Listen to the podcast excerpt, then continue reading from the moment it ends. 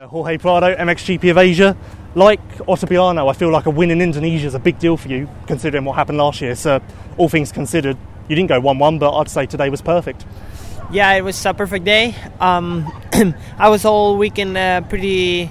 It wasn't really, really sick, but um, uh, my nose and throat was kind of hurting and I was kind of blocked, difficult to breathe. Um, it was a hard weekend. track was rough, like not really bumpy, but big ruts and, and really, really hard. Like I think till now the hardest one. So no, it was a track that in the past I wouldn't say would have um, be good for me, but uh, I train a lot this year to improve in these kind of conditions and yeah, we, we, I felt good already on Saturday. I think on Saturday was better for me than today because today was quite hard. But um, yeah, um, I had a good starting position, um, two good starts, second and first one. Pauls was running really fast, so uh, I knew second moto I had to give it all and, and fight every single lap if he was there. But he made it, I think he made a small mistake. I think he crashed or something. And but anyway, I got a whole shot and put some really good laps, uh, could make a gap between myself and the and the next riders, which was good.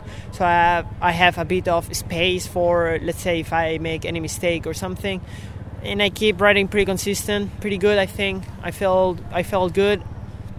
A track that um, with pretty big jumps, I would say. On on was it on Saturday on free practice? you know the triple step up, triple step down was kind of big because we didn't get so much speed. But yeah, enjoy the weekend. Yeah, now same points as uh, Jonass. He got the red plate, any, but it's good. Going back to the beginning of the first moto today, uh, Pauls passed you just before the finish, and then you got him back. I couldn't really see from where I was, but he then randomly dropped to third. So did you make contact? Did he make a mistake? What kind of happened after he passed you? Yeah, he passed me, and after that I I I didn't do anything. He just crashed. he was, you know, he made a small mistake, and we were really close. Uh, I re- I braked too really hard because I didn't want to hit him. He he kind of fell fell and went to into my front wheel, so I kind of also brake a little bit there, and and then he came back pretty strong. So nothing happened. He just crashed. Once he passed you, it looked like you maybe went for it for a lap, and then after that you kind of settled down. Was that because with your illness and stuff like that, you knew that it was important to save energy for the second moto?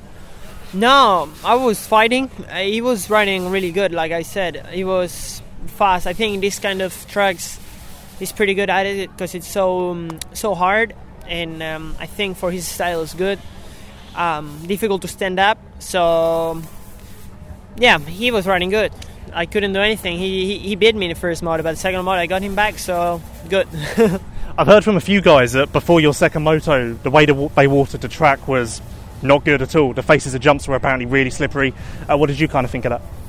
Yeah, well, with this with, with this kind of dirt, it's difficult to say if they could have done something better. But I think it was.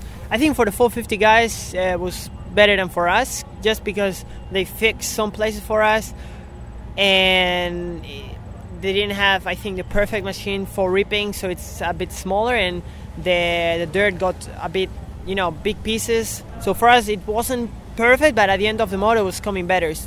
Of course, in the faces and landings, it was really, really, really hard. But I don't think we can do. I think it's better hard than with uh, rats or kickers.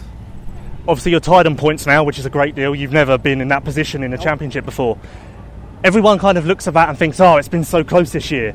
But I think it's important to remember that the first round for you was horrible. Yeah. So you've been kind of catching up since then. So if you take that out of the equation, you've actually been the better guy. And if you if that race had been normal, then you'd have like a 30 point lead by now. Yeah, by now would have been yeah, like you said, 30 30 something point lead. But um, everything counts. So I'm now the same points as him. I will try to keep uh, you know, keep doing what I'm doing, and that's being consistent. Uh, I'm really happy on being in the podium every single weekend, uh, which is um, the most important thing for the championship.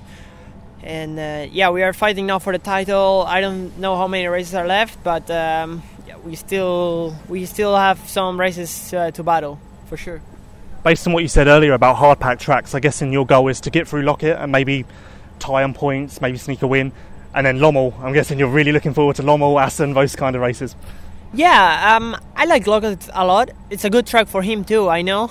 But uh, I enjoyed riding there last year. It was my first time there, and it's uh, it's a track that the jumps are really small over there, but the design it's pretty natural, and I think we will would be better to have more tracks like that in the GPs because it's really really nice to ride.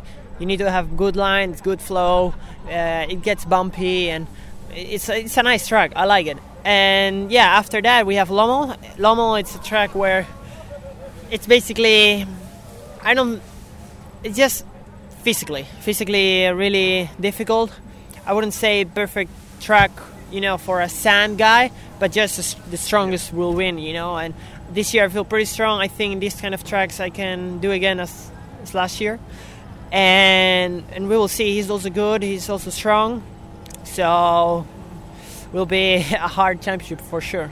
This doesn't change anything for you, does it? Like you've been close for a few weeks now, so being tied, it's not like you're suddenly going to feel more pressure or anything. You just need to keep doing what you're doing. Yeah, I'm just um, coming to the weekend and and I really don't think about this so much because still so many races. Probably at the end, maybe we'll see, but um, I just need to do what I'm doing so to don't make mistakes. And the most important thing is to be focused. And uh, finally, we've been in Indonesia for a while now. How excited are you to get home, get back to normal food, a bit of normality, and get back to your regular program? Yeah, really happy. I think this week I've, I ate for uh, uh, lunch and dinner the same, you know, for seven days. So that's uh, that's a lot. I'm already tired of of the same food every day, and being, you know, you need to be really careful where you go. Uh, we basically always at the hotel, or if we know a really good place, uh, you know, out of the hotel. But uh, you need to be careful with everything. Even on the track here with the big snakes. In europe you don't have snakes around the track. You can walk normal. So yeah i'm really excited to go back uh, to europe. It's uh, it's a long trip and i will try to relax